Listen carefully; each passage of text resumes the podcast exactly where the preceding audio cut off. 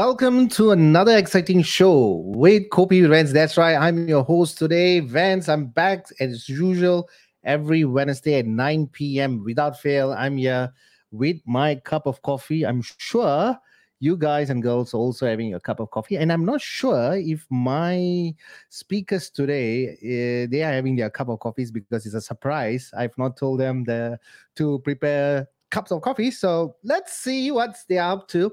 That's right, folks. Um, today's topic we are going to talk about New Year Resolution 2023. All right, uh, this is not something new for us. We have been talking about this. We are we hearing about this. We are trying to do, and then we're trying to repeat that again and again. But I have two great speakers who will be joining me very shortly. Uh, they are from the Total Wellness Initiative of Singapore. We call it the TWIS. They're great uh, human beings. Um, they have tons of experiences. They're going to share with us on how we can, um, you know, have a great resolution for 2023. It's still not bad, right? I mean, it's just January and only engaging the gear to you know to move ahead for the months to come by um, for viewers who are watching this we are in spotify and apple podcasts as well so you can listen to them um, after about an hour of this show uh, if you are watching this, you can also please share and like. And if you do have any questions, you can also ask us in a while. Right, the last 15 minutes is going to be just purely Q and A. So I'm going to, uh, before I invite my speaker to do his short introduction of himself, um, I'm just going to, you know, uh, bring in John on board. So let's get Jonathan on board. Hi, Jonathan. Hi, Van nice to meet you, and thank thanks for the invite nice for this. You. Thank you, John. So now it's a surprise. I've not uh, alleged you this. Uh, are you having a cup of coffee? No, I have water. Cannot drink coffee at night. Oh, water. Okay. Yeah. Cheers to you. Water. All yeah, right. Uh, before we bring in the second uh, speaker, John, maybe you want to do a quick introduction about yourself. Sure, sure. Uh, so you know, hi, hi to all the listeners out there, and you know, my name is John, and uh, I'm currently, you know, a mental health researcher at the University of Sydney, currently finishing up my, my PhD. And, um, you know, co-founded Total Wellness during the pandemic. And really the idea is to help people be a little more proactive with their well-being and to help them, you know, achieve a better state of wellness overall from a more holistic perspective as well.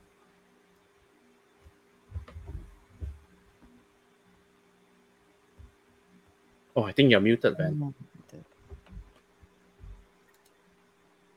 Said, uh, let's invite the third speaker, second speaker. Come in. Hi, everyone. So I did get my cup of coffee here. Shouldn't be drinking oh, okay. at night. You did?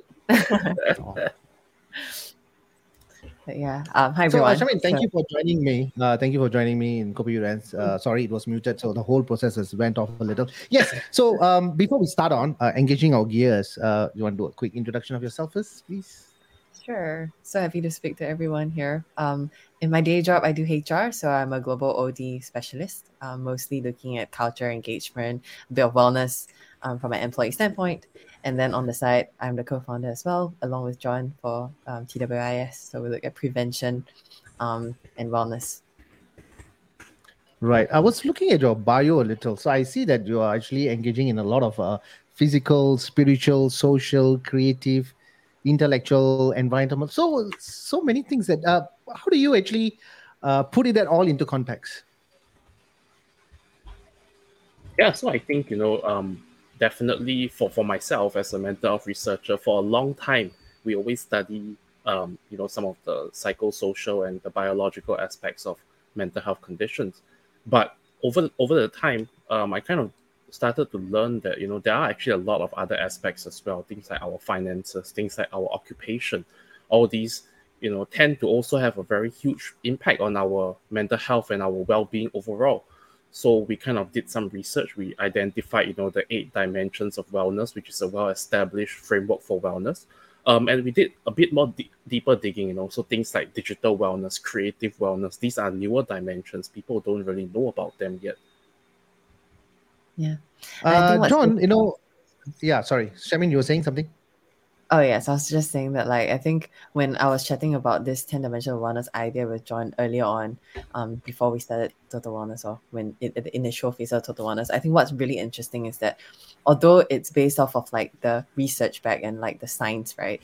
Um, it's very applicable to our daily lives you know how the 10 dimensions really fit into a lot of things that we are already doing and how do we then be more mindful of certain things that um, we practice you know in our day to day and how do we then um, do more of those things that makes us happy and feel fulfilled and all of those nice things.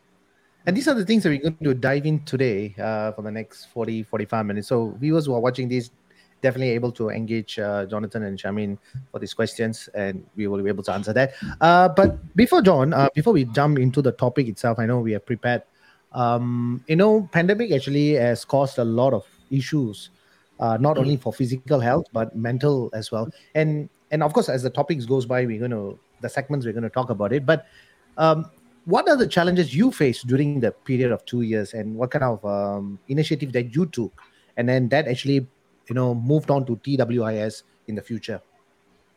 Mm. So I think for me the so my time really in the mental health space started with IMH as a volunteer back in 2014. Um, and you know over time when I started my PhD in, in 2019 as well, um, I was able to kind of develop a bit more of an understanding of mental health issues.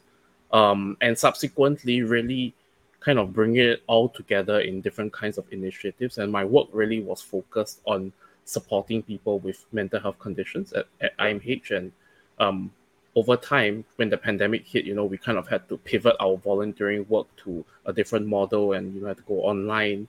And for me, it was really like, now what can I do that, you know, we can't do a lot of physical face-to-face kind of interactions and then, you know, with the mask restrictions and all that. So what else could I do? So that's where I turned to a bit more psychoeducation, but I didn't want to duplicate things that were out there. I wanted to come up with something, a different take on, you know, something that is very important, which is, you know, mental health and well-being. Thank you, John. Thank you for that. And uh, of course, uh, all the best for TWIS. Um, John, um, the, the reason why we have this topic of New Year resolution is every year, uh, pretty much, I mean, of course, we don't have the percentage, uh, people always have this resolution, and then every year, in the month of December, they will sit down and then they pencil down and then they start back again and again and again. Um, what is exactly happening in their mindset or the goal setting, and why uh, there's some who can't able to achieve it, even though they want to achieve it, but as the months and days and weeks goes by, they can't stick it to the plan. Is there any particular reason why that is the issue? Yeah, so I think it's very hard to pinpoint an exact reason because you know purely um, everyone has very different motivations, and we talk about motivation as the driving force behind our actions and our behaviors. So when people uh, when their motivation kind of wanes at the start of the year, new year, you know, people have a very high level of motivation, and as the year goes by, your motivation level drops as well. Especially if you have not managed to to sustain this level of motivation and that's where I think a lot of times the goals that we set out for ourselves at the start of the year tend to to fall off as well. And you know, I think as Charmaine and I, you know, when we work with people, we always uh, uh kind of talk about the importance of sustainability and the long-term progress towards a particular goal rather than actually aiming for very large goals. Yeah. Right. And I think that in addition to that, right, um, what the interesting thing is that I actually just put out a post on LinkedIn about my New, okay. New Year's resolution, just like yesterday. Right. Okay. Um, and one of them is skipping. So okay. I am quite a klutzy person in general, but I picked up skipping as a form of challenge, right? And I kind of want to do it every single day. But um, no. life happens. So in the past two to three days, I haven't been skipping, not because I don't want to or didn't make time for it, but I injured my knee right. because I didn't skip okay. in the proper way. So like I think, right. you know, like it's not about whether or not you fall off the the horse you know when you are when you are aiming for your goals it's really like acknowledging that like hey you know sometimes life happens and um, it's okay if you fall off as long as you learn then from that point how do you get back um, up and, and get your motivations back up again um, and it's okay if you stop for two to three months. You know, it's life. Yeah. Right. So we're going to come back and check with Charmaine in the month of June to see how uh, skipping progress how it went you know maybe become like a you know those you know you can see in the youtubers and you know all these instagrams like go left and right left and right yeah uh, so yeah we will definitely come and check on you on june um okay let's see on that. Uh goals. We're going to talk about goal setting and uh, this is probably i think even in the in the lower primary school boys and girls will know that right? The goal setting is so much of very much of an important thing that we all have to do. But unfortunately uh, given the situation of this pandemic and situations of income finances and excuses and tiredness so many things can come along uh, to yeah. cloudy you know be, become very cloudy to your mind and john i know you you mentioned before i mean i know so from your bio that you're actually a mental health researcher so if someone comes to you and say that, hey, you know, I have a goal, um, do you will you be looking at whether the goal is achievable or non-achievable? Because some people have goals that is not really realistically able to achieve it, but even though they put it there every year, uh, they may not be able to achieve it because of maybe it's too unrealistic. So what's your take on that, John?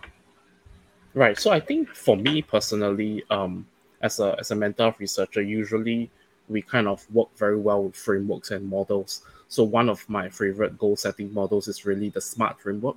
Um, so the SMART framework is, you know, basically you want to have a goal that is very specific, it's uh, measurable, it's attainable, um, it's also basically relevant, and it's time based.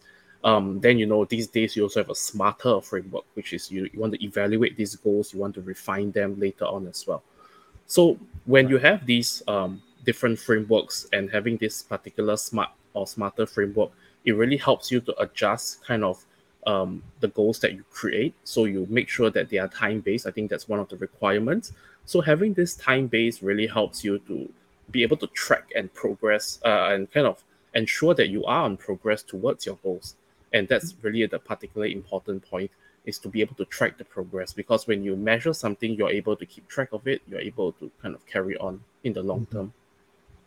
Mm you know, John, I mean, adding to that, I mean, I'll come back to you in a while. But coming to that, um, it's a bit strange because someone, you know, I've seen, you know, of course, not to mention names here, um, they put a big screen, you know, on the screen, they put memo, they even put posters and kind of stuff and A5 and kind of stuff. These are the things you want to achieve and kind of stuff. But often it leads to disappointment after someone has set a goal.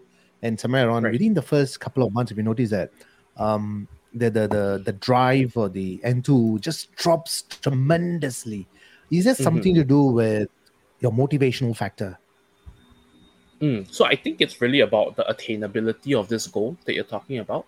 So when you create a, a, a large goal, like when you mentioned a, a, very unrealistic goal, then definitely that mismatch of expectation and reality will uh, create very negative feelings. And for example, even if you create a very long goal, and when you have this very long goal you don't create smaller goals in between and you because you you aren't able to sustain your motivation for that long some people definitely can but if you have smaller goals in between you can then leverage on the positive uh, gains from each of the goal and then you'll be able to move further for a longer period of time thanks how about you Charmaine? well, i know you're skipping is your goal uh, but of course the challenge has come in i mean talking from your personal experiences so how are you feeling it right now I think that it's quite interesting. Like with with goals, right? We tend to stick to it. Like so, for example, myself, right? Not the best example, but it's a real example.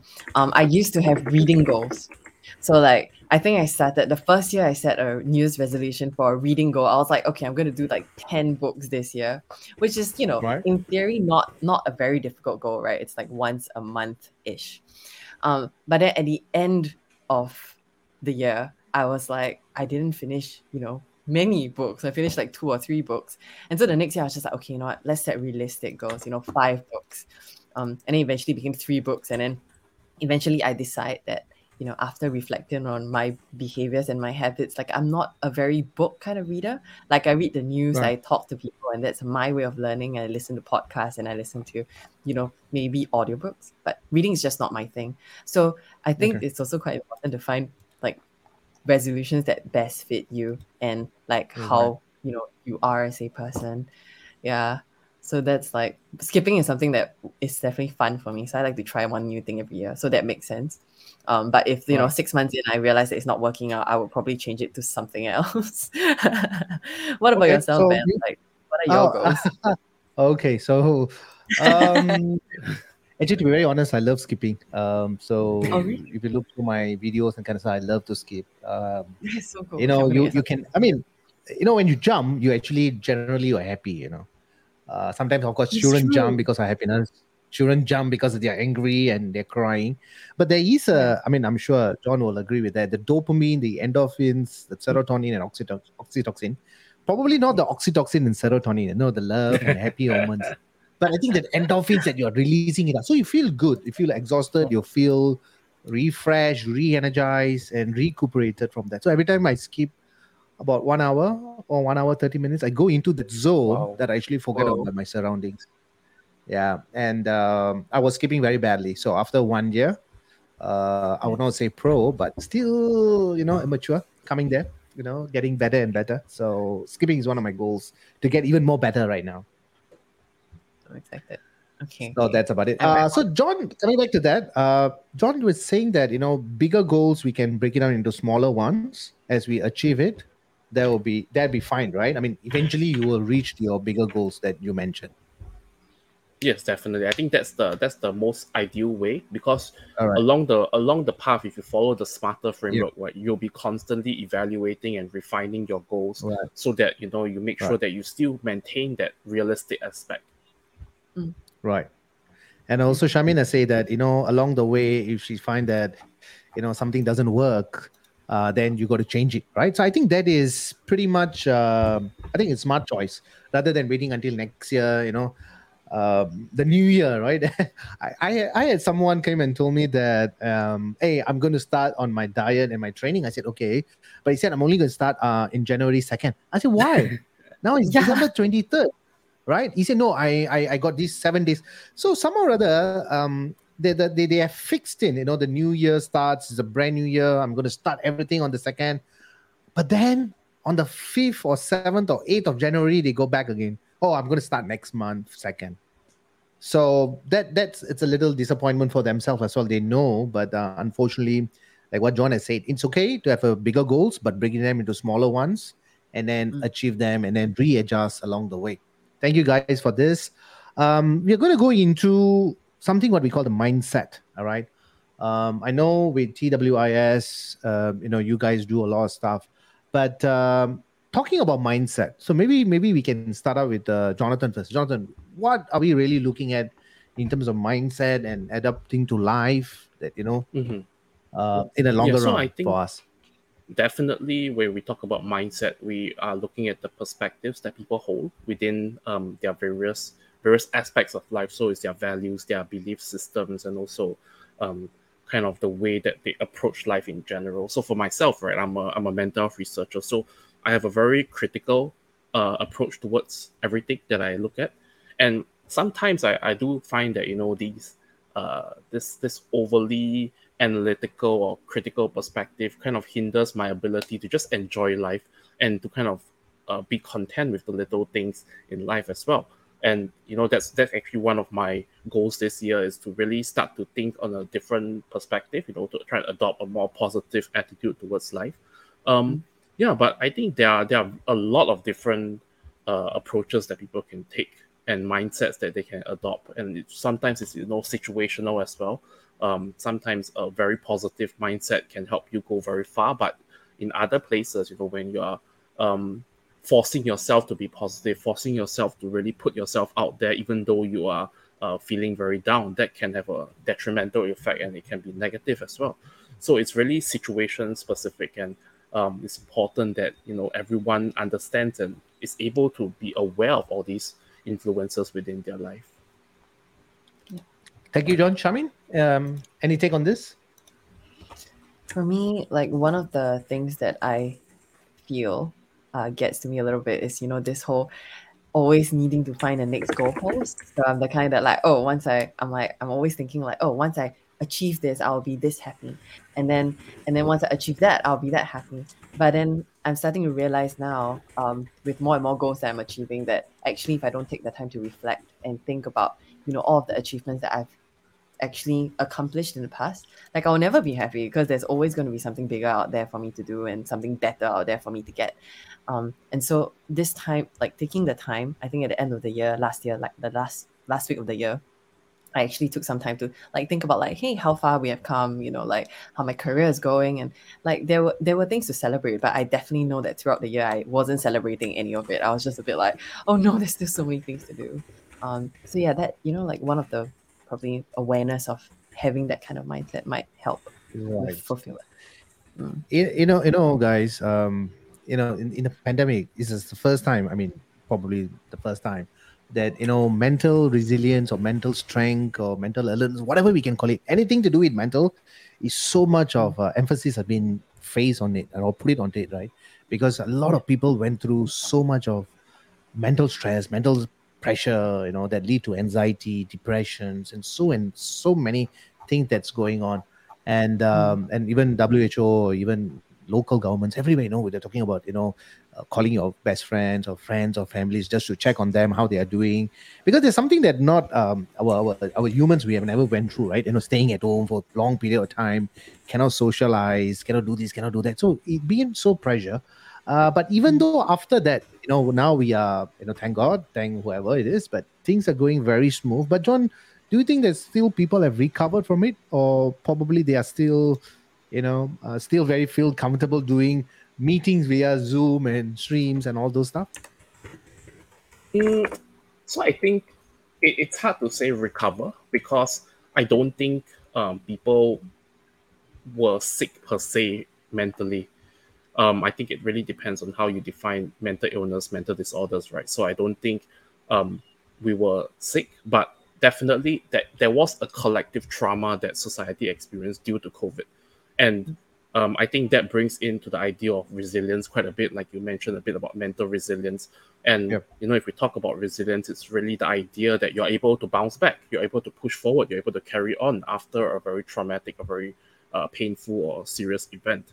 And I think as a society, you know, we definitely have come out of this relatively more resilient than before because we have learned different lessons. We have been able to kind of uh, be able to see some of the the more important things that we want to focus on as well, and how we can slowly build everything back to the way things used to be, and even better. You see, nowadays we are we have Zoom, we have these kind of podcasts. People are listening to a lot of things online. You know, um, you have lectures overseas and all that kind of stuff. So I think definitely there's a lot of good that also came out from the pandemic, as much as it was a very traumatic and very uh, seriously negative, uh, you know, event during our our history. indeed Charmaine Yeah, I think it's interesting because like a lot of this mental resilience thing, um, and mental, you know, illnesses or conditions, like they have existed way before the pandemic. It's just that there isn't a lot of spotlight on those issues. And so, you know, as much as like I think that yes, the pandemic has caused a lot of stress in the society, it has also um kind of accelerated a lot of this understanding and knowledge of why all of these topics are really important to talk about. Yeah. Um, and it's a good push in the right direction. I think it's just you know now moderating like um the talks around it, right? Because it's so new a topic for all of us. We don't really know what is the right thing to say, what is the wrong thing to say. Um, you know what is truly a mental health condition and what is you know something that people like with the support of family and friends like you know people can get through it so navigating that the unknown is the the tricky bit right now i think Thank you for that. And also, the word mental resilience became very popular over the period of two years, three years, right? Uh, of course, it's all because of things that happened during that period of time where you know everything was under restrictions. Um, mental resilience, John. I know you are still doing your research, and you're also a doctoral candidate. Um, what do we understand from the word mental resilience? Because everybody is using mental resilience nowadays. Oh, you must have a mental resilience. Oh, you must have a mental resilience. But what are we talking about here? What is mental resilience all about? Yeah, so I think if you look at it from a more um, kind of scientific or psychological construct perspective, then you know mental resilience can really be can take on different sub constructs that we can look at. Um, but I think to make it a bit more, uh, I guess, accessible for the layman, the idea of mental resilience is really as simple as you know how easy or how able we are to get up after uh, an adverse event happens in our life. I think it's really this idea of bouncing back. Um, so I'm not sure if you all have watched Hell's Kitchen before, you know, but you know, whenever they fail to cook something properly, then he keeps asking them to bounce back and bounce back. And I think that's really the idea of resilience. How often and how frequent, how able are you to bounce back after something has happened in your life? And um, in terms of this, you know, there's still a lot of kind of conflicting research in in resilience because it's a very challenging term or challenging idea to actually quantify. But I think the consensus so far is that you know by improving our resilience, uh, we are definitely able to lead a much more mentally well life. So you know people are suggesting that to build resilience, you have to build it slowly and over time, and that's why you see when the pandemic hit, why were some people a lot more affected than others? and we kind of found that people who were able to adopt a very agile mindset and who were able to kind of shake off the the adverse effects of the pandemic very quickly these were the ones who came out a lot more resilient and these were also the individuals who have over time already been able to adopt a mindset whereby they are very agile they are very quick to adapt to things so they kind of soak in the damage and then later push forward and find a solution to all these issues right right so so mental resilience, uh, we talked about this. Thank you, John, for that. Uh, Charmaine, you're going to add on something on that on mental resilience? I think having a balanced way of looking at your life would help with mental resilience. Um, so you know when something goes wrong. So if you think about it from like a balanced scorecard perspective, so that is a a corporate term, you know, like a very business term. But if you apply it to your life, then we are looking at you know how do you balance um bringing in like total wellness dimensions right but really like if you can just use any any way of looking at your life like your maybe your friends and relationships and um your work life and then your personal life. Like if you have a good balance of those pillars right when one crumbles like you have the other two to kind of support you and back you up um and kind of get you across those more bad or difficult times. Um versus like if you kind of put all of your eggs in one basket right? So if you put it all on your professional career, for example, and then you lose your job during the pandemic, then that would hit you a lot more because then you don't have friends and family support because you didn't spend too much time with them, or you know you don't have your own um, hobbies that then you can embark on when you have now free time when you lose your job. So like I think mental resilience for me at least is like this idea that hey, look at your life from just from beyond one lens. Right. Thank you, Charmaine, for that. Um, another part that you know we you know before a tsunami comes in, you know, there's always alarms. People know, you know, observations. Nowadays, there's a lot of things that's improved since the last tsunami that we had. You know, the warning. You know, so many things that you know they look at the vibrations, even the movements, and so and so forth. But something like you know for mental resilience, or when we say how do we stay mentally strong, is there some sort of thing that someone can practice? Or you know uh, to to accept failure because most of us uh, most I think we all will be affected if something a failure comes in, whether it's a relationship or financial or career. Um, is there some kind of a practices that someone can do before something come and hits them back? That's why we're talking about how do you stay mentally strong, John? Yeah, so I think um, I'm, I'm quite glad you really asked this question because actually at Total Wellness, we have this wellness planning workshop that we do for people. And it's really a behavior and emotion and attitude monitoring system that we help them to develop over time that they can create ahead of time. So, you know, things like how do I how do they identify their life triggers? How do they um, basically be able to to kind of know what causes them certain distress or causes them certain uh, discomfort. And you know things like identifying downward spirals for them things like identifying crisis situations how do they manage all these situations. So be basically if you're able to plan for your wellness ahead of time you will have the solutions or at least solutions that may be able to create some kind of influence and impact over time. And then when you actually go into the situation with with you know whatever situation you're facing then you're more prepared as well both mentally and you already have done all the homework beforehand in terms of preparing for your own mental health. Um, you know um, john you know if someone wants to get fit they go to the gym right? Uh, or pick up a sport or hobby you know then they know that you know if i practice this in the next four or five months uh, i'll be stronger i'll be fitter but if you're talking about mentally strength, and you like just mentioned that you know you have at this uh, TWIS where you have these courses, so which actually you prepare yourself to accept failures. But uh, let me just ask you this: I mean, of course, we are all full of hormones. You know, we are very uh, sometimes we can get agitated, angry, emotional. But comparison comparison to all these hormones, but most of us, right? Uh, probably we have observed it. Either somebody is in the extreme of getting angry, or they become very emotional. Every little thing, you know, even if the ant is run over by a bicycle, they get very emotional.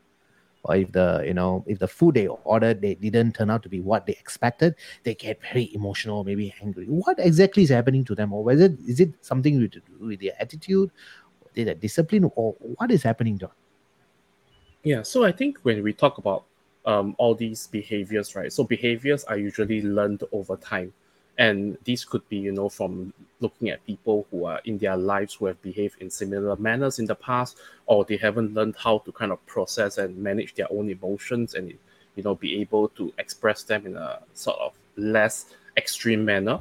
Um, it could also be you know they have been abused in the past experienced some kind of trauma that prevents them from being able to actively process some of these issues. And because of that they are not able to kind of uh, be able to express them in a in a way that is not very you know to a certain point different from other people yeah so right. i think there are many reasons why people could could be like that and most of the time it stems from the way that they have developed some of these behaviors and thoughts and attitudes over time it's really um, you know we are basically formed from our habits our experiences in life and naturally, if you want to kind of talk about it from a mental illness kind of perspective, uh, that could be a genetic factor as well. You know, some people may be predisposed to some of these things, but it's really ultimately, at least I believe, there's a stronger environmental influence there um, in triggering some of these underlying genetic factors. But definitely, you know, there are studies that suggest there are there is a certain genetic component to to some of these um, so-called right. personalities, I suppose. Right. Thank you, John. And then for Charmaine, I mean, I know you are an expert in the uh, HR role, you know, um, and of course we've got experiences there. But uh, do, do you think that people are now ready to go back to offices because they feel comfortable? Because all this while we worked from home, do you think they are now two years they have not met people, friends, bosses, and you know, are they able to achieve it? Because sometimes they are very conditioned, you know they would look very top professional, but below they're wearing shorts and slippers, or not even slippers. So, what exactly yeah. is happening? Do you think people are more comfortable right now? I think people are more comfortable, but I think it also depends on you know which demographic you're looking at. There are some demographic that are like the youth, right? They're definitely enjoying the fact that they get to work from home some days. You know, so the hybrid working is seems like to be the most um, excite like the, the most accepted one right now where people don't feel like they need to travel so actually interestingly i feel like a lot of organizations and their um, employees enjoy the FaceTime with their peers the thing that they are not very interested in now is the one hour traveling time to and flow from work yeah. So it's really yeah. the traveling time that is stopping people from going back. It's not that mm-hmm. they don't want FaceTime with their colleagues because actually I know I know people who like that and enjoy that. Yeah. Mm. Um, and with regards to like, it's it's quite interesting you mentioned corporates because we also work a lot with schools, and whenever I go to schools and give talks, right, I get to talk with parents and things like that. And the interesting, right. the difficult thing I think is the transition that students have to make back to schools because like some of them, you know, especially those primary one, primary two, primary three children, they yeah. haven't been to a school before, like a proper class. yeah. Now, yeah. them going back, that anxiety um, emotional anxiety it is it's a lot different i think than than we adults. Yeah. So so i mean uh, of course speaking to the both of you all um you know we can conclude this right? Um it's probably the habit um mm. it's a periodization a period of time where you know you're you know when the first pandemic came in um you know all of us have to work from home right so some a lot of them didn't feel comfortable. Oh no, I want to go to office. No, I want to have my char kway. No, I want to have my prata for my breakfast. You know those sort of things. You know because they have already conditioned for these processes.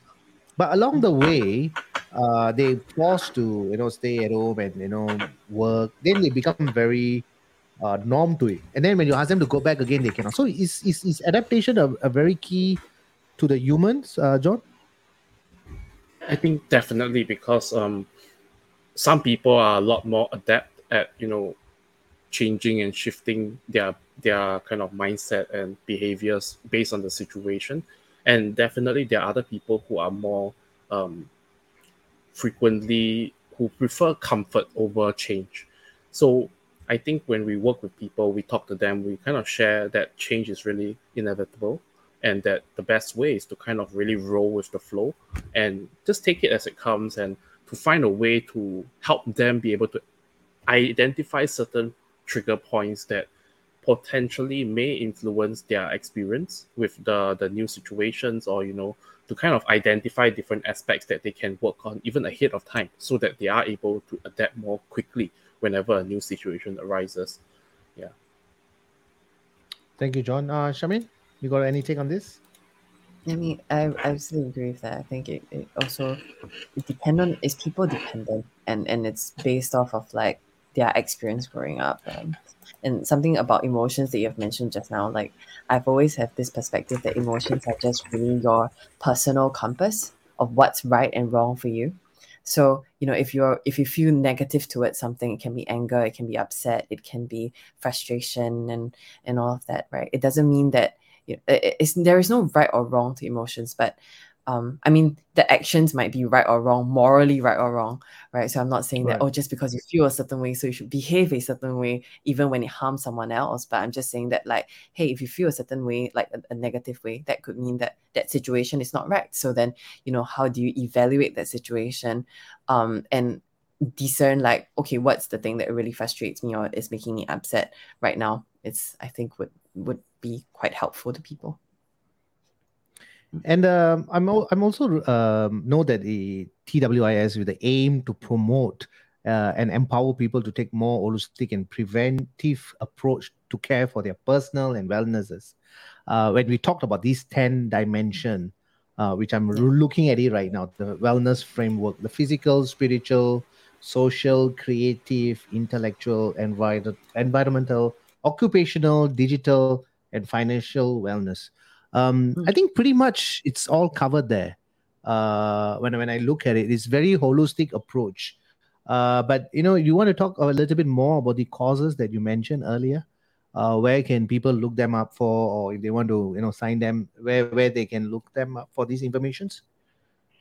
Um, sure. Uh, so we actually have social, uh, uh, quite a few social media platforms. We have Telegram, Instagram, okay. Facebook, LinkedIn, um, right. as well as a website. So every month we choose a different theme to talk about. So this month is on financial wellness. So we really talk about a lot about you know how do you save, what are important things to look at when you are investing in you know like crypto. So we don't provide any advice, um, right. you know, to like which platforms to use, but really it's like what do you look out for when you're investing in some of these things, and um, what right. should you research when you go to this. So very like just information out there to help you, you know, navigate like new information or new things or trends, and then key points that you can either try for yourself and incorporate into your daily life, or um, just watch out for.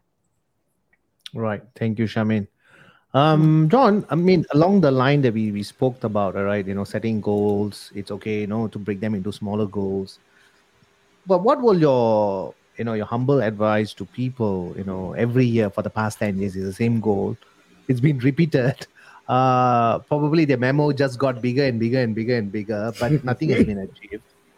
Um and then uh, somehow or other they're just clueless right? Uh, it's not that they are lost but clueless and then they're just what will your advice be? Yeah i think in these cases right where people have goals that they can't seem to reach I think it's important to understand what are exactly what are the barriers that are blocking them.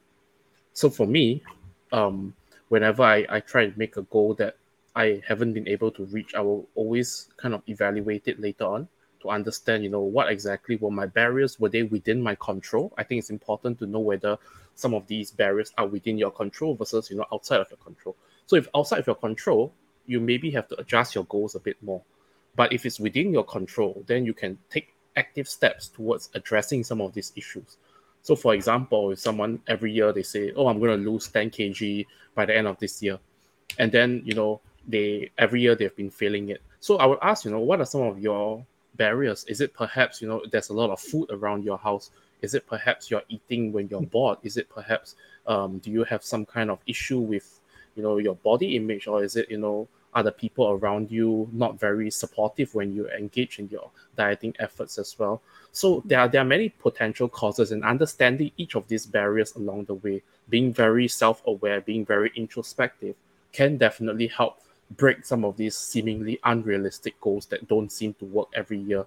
And um, I think importantly is to really update your goals as you go through them, not to leave them for a yearly affair where you, you know, every year you come up with new goals. And I think when we talk about wellness planning, we always tell people to aim for, you know, every three months, review your wellness plan, see what needs to be updated, what needs to be kept fresh, and then, you know, move forward from there.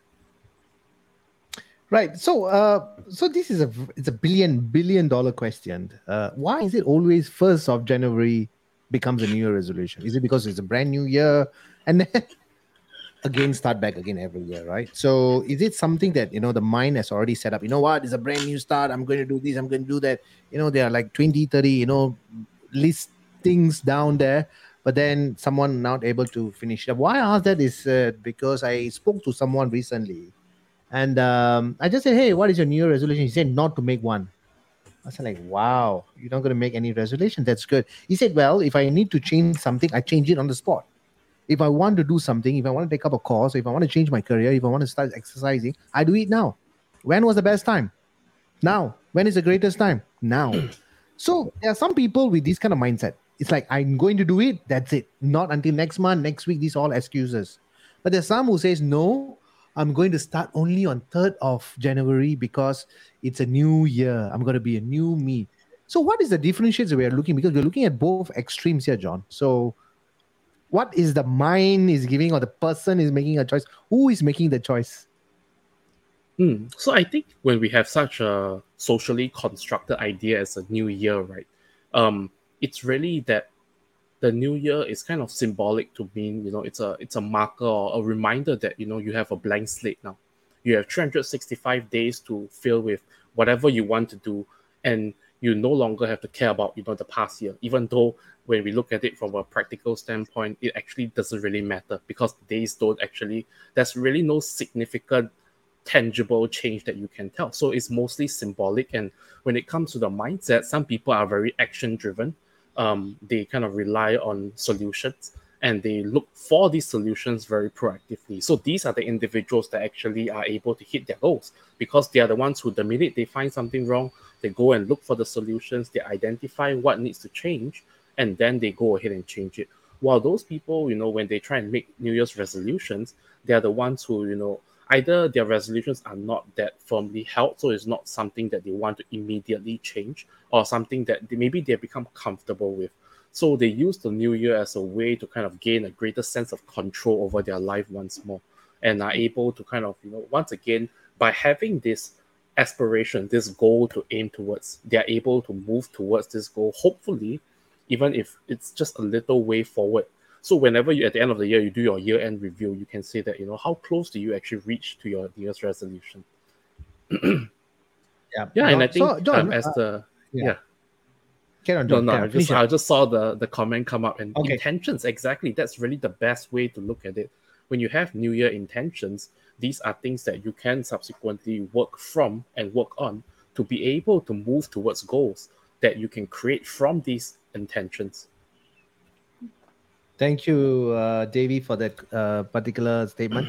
But John, what I was about to ask you is, um, so we know that you know there are some go-getters. Right? I just decide I want to go and get it now. Right. Uh, if I want to start losing weight, I do it now. Right. It's not going to happen in six months' time.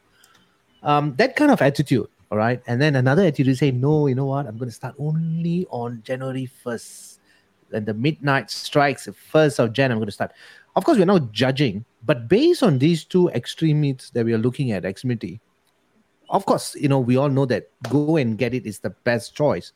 But in your um, so-called, in your view, is these both are okay?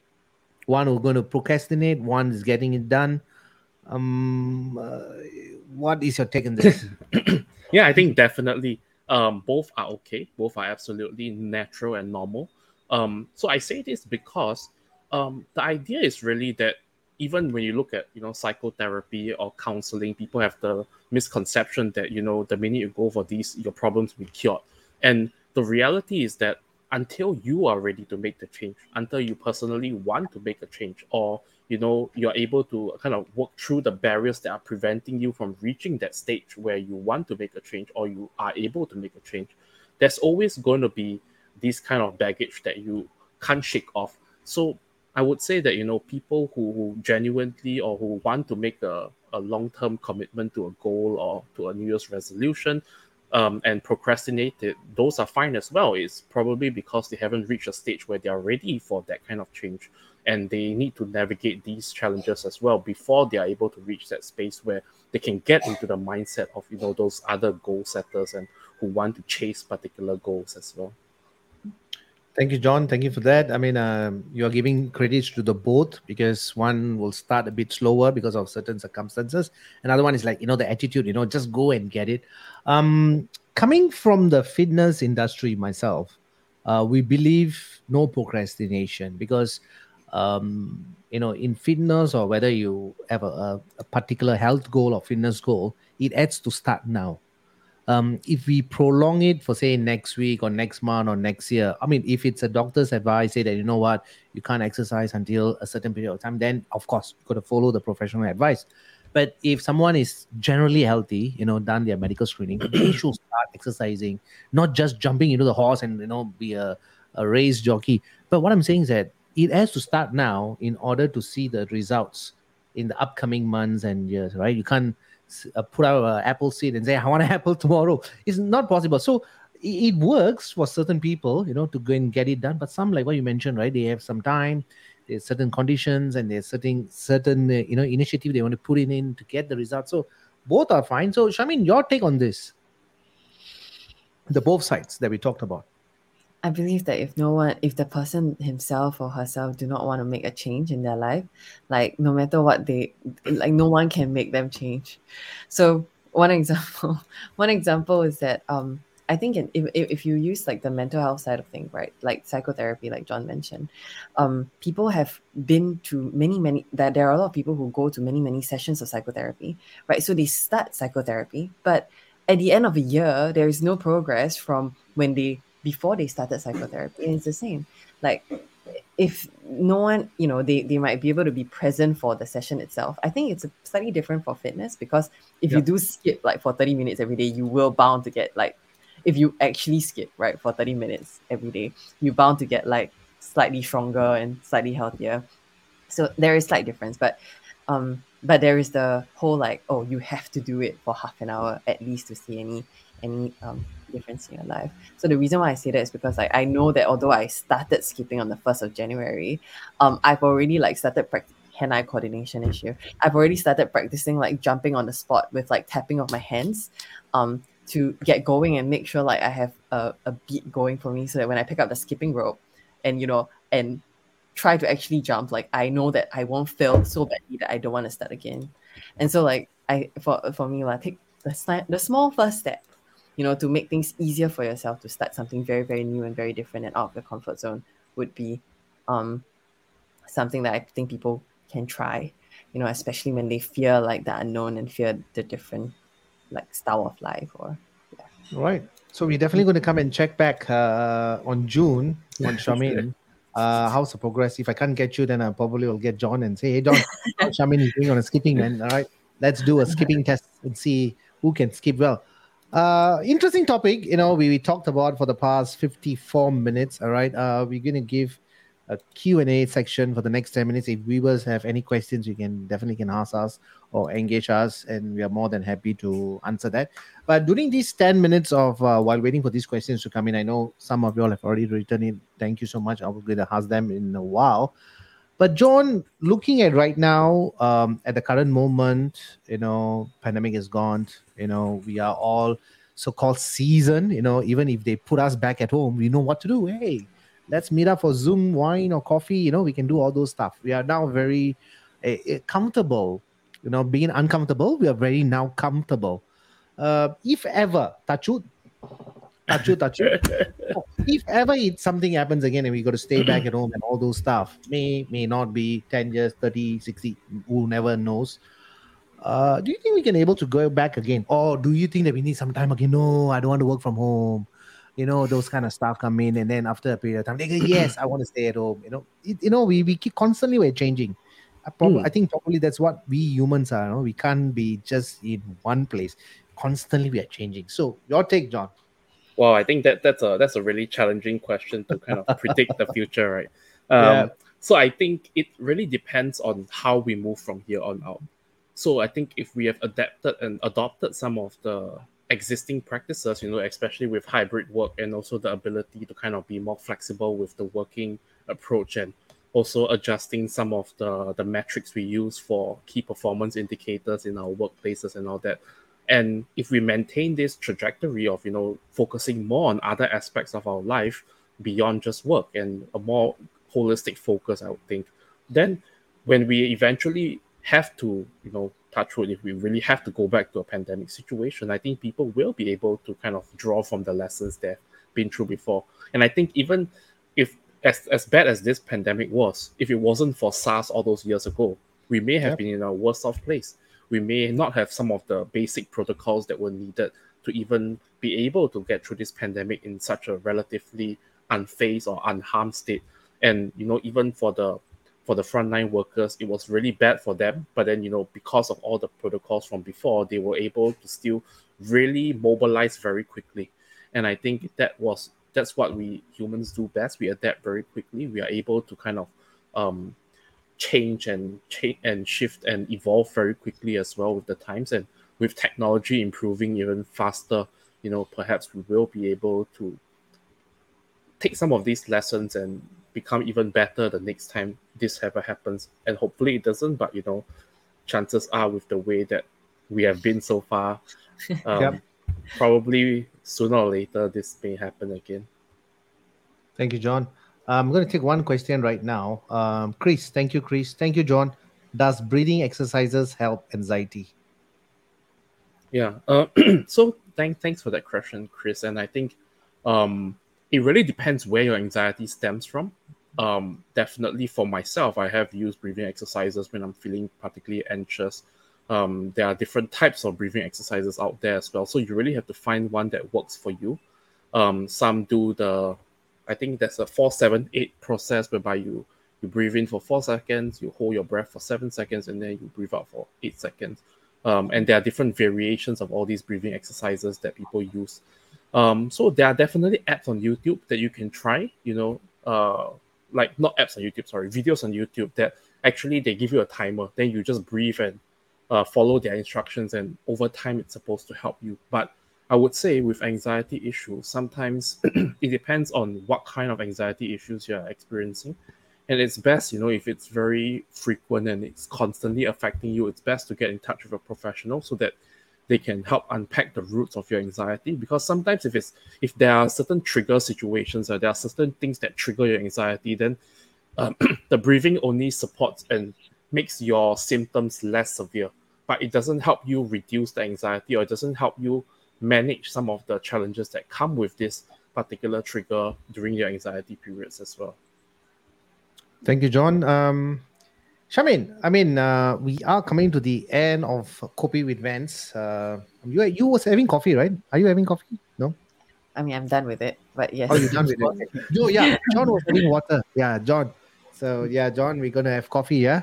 Okay, uh, Charmaine, uh, we are coming to the end of the Kopi Vans. Um, do you want to tell our viewers anything in particular? I mean, it can be either be pandemic or the topic that we talked about, in the New Year resolution 2023, or is there something that you want to share with all the viewers today? I think the main thing when it comes to wellness is that you know like we we share a lot of like different tips and tricks here throughout this hour right? Um but there is no wellness is not like a quick fix. There is no product that you can buy or or a thing you can pick up and magically your life would change. It, it really requires a lot of consistent and constant effort a lot like exercise right? Like um then yourself. You do a lot of fitness related things and and it's the same concept. It's it's a lot of endurance a lot of time a lot of commitment and and just constant practice. So and reflection so i think when it comes to mental wellness there's also the element of reflection on what works and do not work for you. So um, if there's anything to take away from this is if there is something that's troubling you right now then you know have sit down and really think about what about that situation is upsetting you or frustrating you. Or actually you know what also look, think about the happy things. Like what makes you happy like in the past week that you want to replicate again next week and keep on doing those things that make you feel fulfilled Thank you so much. I mean, that was a wonderful uh, advice that you're given to all our viewers who are listening. This, thank you so much, John. Your turn, John. I mean, um, we, we I know we, we we were we were talking about this uh, podcast for quite some time. Uh, given the time that you know the availability of slots, I mean, you know, both of us are equally engaged in our own projects. Uh, thank you so much for joining me, um, for taking your time um, on this precious evening for the both of you, Charmaine and yourself, John. But before we we, we end the show, uh, the podcast, um, something that you want to um, give it to the viewers from Yeah, I think- TWIS, yeah. yeah, I think definitely, uh, much like what Charmaine said, really the hope is that people will, will not just let go of wellness the minute the pandemic kind of blows over. And really, this is part of our life, and mental health is as equal as physical health. And, you know, really, it's something that you don't realize will impact your life until much down or later down the line. So, if you are having a mental health challenge and if you are not looking after your mental health very proactively, I highly encourage you to either seek help or to do it, you know, more proactively as well. Really, mental health issues don't come overnight most of the time, unless you know it's like one of the traumatic stuff and it takes time to develop sometimes. And before you know it, you're struggling to get out of these Right. uh, challenges. So really be more proactive, take care of it, and ultimately we need to start treating mental health as seriously as our physical health. Thank you so much, John. That was a wonderful statement that you have mentioned. And thank you to TWIS as well, Charmaine and John Jia for the past one hour with me, Kopi with Vans. Thank you so much, John. Uh, John and Charmaine, I mean, do you want to give our viewers how they can uh, look up for if a particular viewer will have a question or they want to, you know, attend your course or whatever, where they can look for these informations from TWIS? Charmaine? I mean, can Yeah, us out Facebook, on you mention your Facebook or Yeah, yeah, yeah. Facebook works too. Um, I mean, both of us, John and I, are on LinkedIn, so we are quite active there. If you drop us a message there, we're happy to share a lot of links with you. And I think Right. um, we will share the links with Vans if you Okay. can put it up somewhere. But yeah, we're Sure. on all social media platforms. So if you type Total Wellness Initiative SG, you'll probably find us there. okay. And then workshops wise, we are, we are always kind of promoting it on social media, so you will definitely be kept in the loop. Thank you so much, Charmaine. Thank you so much, John. Uh, thank you so much for spending the one hour with me and uh, topping, talking on this topic of uh, New Year resolution. I know there are more things that we can cover perhaps in the upcoming podcast. We definitely will have to come back again, especially on Charmaine on June. we'll check her on her skipping, you know, perhaps she may she may come back and say, you know what, Vans, on March, I'm already done. I'm an expert right now. It's like wow. so yeah, speedy recovery for your knees. Sorry? I can do What was that? crisscross skips now.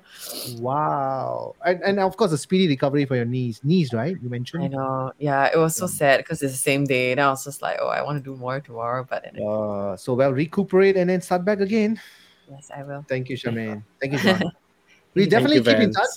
And uh, we're definitely going to come back again another exciting podcast uh, with the TWIS with Charmaine and John.